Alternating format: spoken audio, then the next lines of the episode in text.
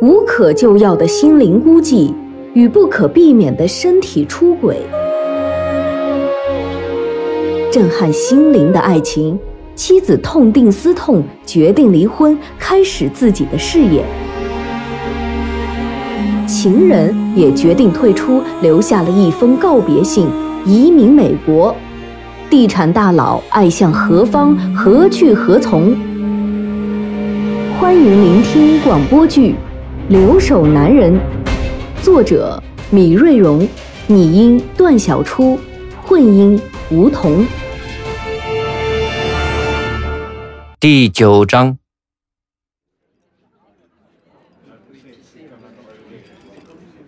第一天晚上，不是那个接机的人陪我们到酒店里吃了一顿晚饭吗？嗨，我们家老张呀，就是聪明。当时呀，他就观察人家怎么点菜呢。第二天我们去餐厅，他就学着那人在每一类中，管他是什么都点了一样。就这样，有了头盘，有了汤，有了正餐。刚开始因为读不懂菜单，还点了红酒。我们家三口人都不喝酒的呀，可不喝吧，又怕别人笑话，还是硬生的把那瓶酒喝了下去。就这样，慢慢的摸索着学会了点菜。张姐笑着说起当年的经历。哎，那后来又怎么办嘞？小雅也很感兴趣。后来呀，才知道有钱呀，啥都好办。老刘找到当时介绍我们来的人，委托他帮忙买房子、买车子、买家具什么的，给他中介费。刚开始我只敢在酒店附近的几百米逛。那里有个洋人超市，我一般就在那里买点薯条、面包什么的，将就着吃。后来找到华人开的超市，买到电饭煲和米饭。再后来，我们搬进了新房子。有一次啊，我和老张在超市遇到一对年轻的中国夫妇，聊起来才知道，男的正在读研究生，老婆来陪读，在老外家租房子住。我们一商量，干脆把他们请到家里来住，也不收他们的房租，只要求他们辅导孩子的英语，还帮我们处理一些事务。张姐顿了顿，继续说：“现在好了，到处都是华人，连街上的店铺招牌都是中文的，各个银行都有中文服务，不用英语，啥都可以搞定。”黄蓉听得特别认真，免费房租这等好事儿。自己怎么就没有遇到呢？突然听张姐说起银行，她才想起今天的任务来。张姐，你真是太能干了，心又好。我们当初要是遇到你就好了。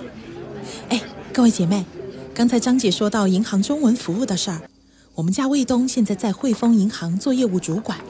如果各位姐妹有新移民的朋友来登录，就麻烦帮忙介绍一下。卫东那里可以办开户和买房的按揭，如果办了 VIP，还可以安排专人为你服务。买房的按揭利率也可以申请到最低的。现在中国人在这里找份工作挺不容易，哎，我们家卫东压力挺大，哎，就有劳各位帮衬了。我先谢谢你们啊。黄蓉好像已经很熟悉卫东的业务，还没等其他人开口，小雅先说道。哎，没问题。我有个朋友过了元旦也要过来登录，到时啊，我就把他介绍给你先生。反正钱嘛，存在哪家银行都是存，咱们大家都是成都人，一定帮忙的，你放心。张姐接过话茬儿说：“下星期我老公也要过来，我们就在你先生的银行开个户，存点钱，以后还可以转钱嘛。”赵飞很少管钱的事儿，为了帮帮黄蓉，也表示要办一张卡。黄蓉感动的连声道谢，暂时忘记了小宝给她带来的烦恼。聊着聊着，中午的时间就过去了，大家又相约去做面部护理，还要做个足浴。张姐说：“女人的脚后跟和女人的脸一样重要，这里气候干燥，不好好护理，脚后跟就会像锉子一样粗糙，被老公踹了。”都不知道问题出在哪儿，一席话说的大家哈哈大笑。黄蓉心里暗叹：人家那才叫过得细致，哪像自己整天被小宝那档子事儿搞得蓬头垢面。年龄虽然和小雅差不多，可站在一起就显得比人家大好几岁。难怪卫东这个大活人天天面对他就是没兴趣。离开时，黄蓉拿出早已准备好的卫东的名片发给大家，当然不忘在名片上写上自己的名字和电话。吴婷邀他一起去洗脚，他推辞说不去了，我得去接小宝了。心想，花那冤枉钱干嘛？我还是自己回家贴几片黄瓜，再泡泡脚，又舒服又实惠。转眼就到圣诞节，一个让所有居住在温哥华的中国女人心动且充满了期待的日子。因为男人们再忙，都一定会在这个时候回到这个远离故土的家过节。天刚刚放亮。吴婷就起来了，在宽大的西式厨房里准备早餐：一杯脂肪含量为百分之一的牛奶，一杯鲜榨的橙汁，一个鸡蛋，切好的法棒，在烤箱里烤得酥脆可口，再抹上加拿大本地产的奶油，顿时香味扑鼻，煞是诱人。吴婷不明白。为什么在国内买的法棒就是不如加拿大的好吃？就如同回锅肉在加拿大，怎么也炒不出成都的味道一样。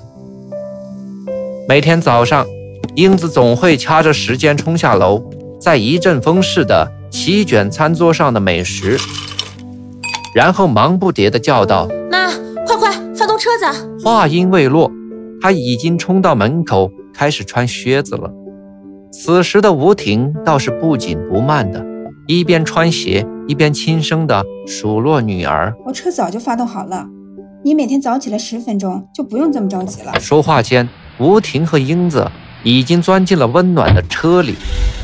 吴婷先是以最快的速度启动汽车，开出院子，然后刹住车，手按后视镜上的遥控开关，一直看到自动院门关好。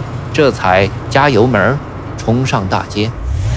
妈妈，你真是的，到学校就十多分钟的时间，也要关院门，也不嫌麻烦，真是警匪片看多了。英子显然对妈妈耽误时间不满意。小心点总是好的。小雅阿姨昨天还打电话告诉我呢，前几天他们隔壁家又被小偷光顾了，好在没有丢什么东西，警车都来了好几辆。吴婷边开车。便告诉英子他听来的消息。不用说，被偷的肯定又是中国人，是吧？英子一边打量着镜子里的自己，一边问妈妈：“是啊，现在这些小偷啊，专偷中国人的房子，看来啊是早就踩好点了。”吴婷边开车边说：“哼，都是那些有钱的中国人，就爱在家里面啊，身上放很多现金，小偷怎么可能不惦记？”我们班上有一个比我还晚来的同学，叫丽莎，她在三个月前才登陆。上个月她在学校，她妈妈去超市买东西，离家也就一个多小时吧。小偷破窗而入，偷走了几万加币。哎，你知道他妈妈把钱藏在哪里了吗？床垫下面，还有旧鞋里面。这小偷估计是小半年都不用出来觅食了。丽莎说，她爸爸打电话过来，把她妈妈骂了一顿。说是叫他把钱存到银行，他就是不去，还说手里有点现金方便。这下好了，全世界的小偷都知道中国的傻女人会把钱藏在床下和旧鞋里，就他们还觉得这是天大的秘密。英子把同学的东北口音模仿的惟妙惟肖。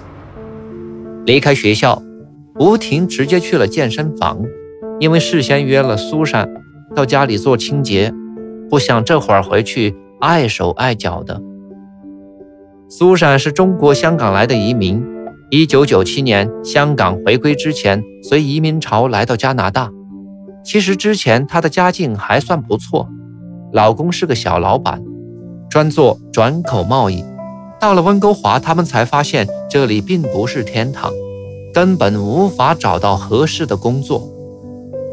在出来的两年里，他们几乎花光了从香港带来的全部积蓄。后来，中国内地的移民越来越多，她老公和朋友一起做起了保安台的生意，就是为这些新移民家庭提供房屋的安防服务。苏珊的老公是老板，也是工人，从拉生意、买材料到上门安装，都是自己动手，每天早出晚归。苏珊刚开始主要是照顾三个孩子，这几年孩子都长大了，苏珊不忍心看着老公独自操劳，就决定找点事做，帮助丈夫早点付完房子的按揭款。苏珊。后来选择到内地移民家庭做家政服务，因为做家政工资高，每小时十五加元，而且时间可以灵活掌握。每一个接受苏珊服务的家庭都非常佩服香港人做事的认真和执着。每次三四个小时的服务时间。苏珊几乎是一刻不停地把每一个角落打扫得干干净净。现在找她做家政的家庭很多，从周一到周六的时间都安排得满满的。她唯独坚持把周日这一天留给自己和家人。等吴婷回到家里的时候，苏珊已经离开了房间里。整洁而清新，就连客厅里阔叶植物的叶面都擦得油亮。吴婷哼着歌，来到卧室的衣帽间，她想把李海的衣服整理一下，明天李海就要回来了。吴婷正整理着衣柜，突然电话铃声响起，她看了看桌上小闹钟的时间，应该不是李海打来的。吴姐你好我是黄蓉，明天李总回来吧？有需要我做的吗？是你啊，黄蓉，我就说李海不会半夜三更的打电话过来嘛。谢谢你啊，没什么需要麻烦你的，家里都打理好了。听着黄蓉的贴心话，吴婷心里涌动着感激。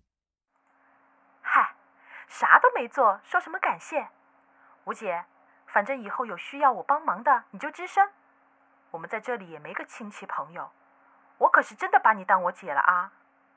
我们家卫东说了，李哥回来之后给我们一次机会，请你们全家吃个饭。黄蓉是真心想表示一下谢意，那怎么行啊？要请吃饭也不用你们请啊！等你李哥回来以后啊，我们请你们全家，别跟我客气啊！吴姐，你们家李哥可是不得了啊，事业做那么大。还一点架子都没有，难怪我表妹老是李总长李总短的。吴婷的话语使黄蓉感到特别亲切，自然想要再说点好听的。啊，是吗？你表妹怎么认识李海呢？吴婷好奇地问。他哪里认识李哥啊？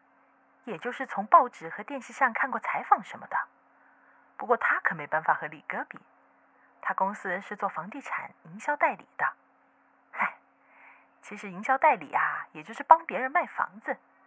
他是个小主管，管理公司代理的几个楼盘。他可崇拜李哥了，说是曾在一个房地产论坛的现场听过李哥的演讲，还差点就代理了李总开发的楼盘。总之是佩服的五体投地的。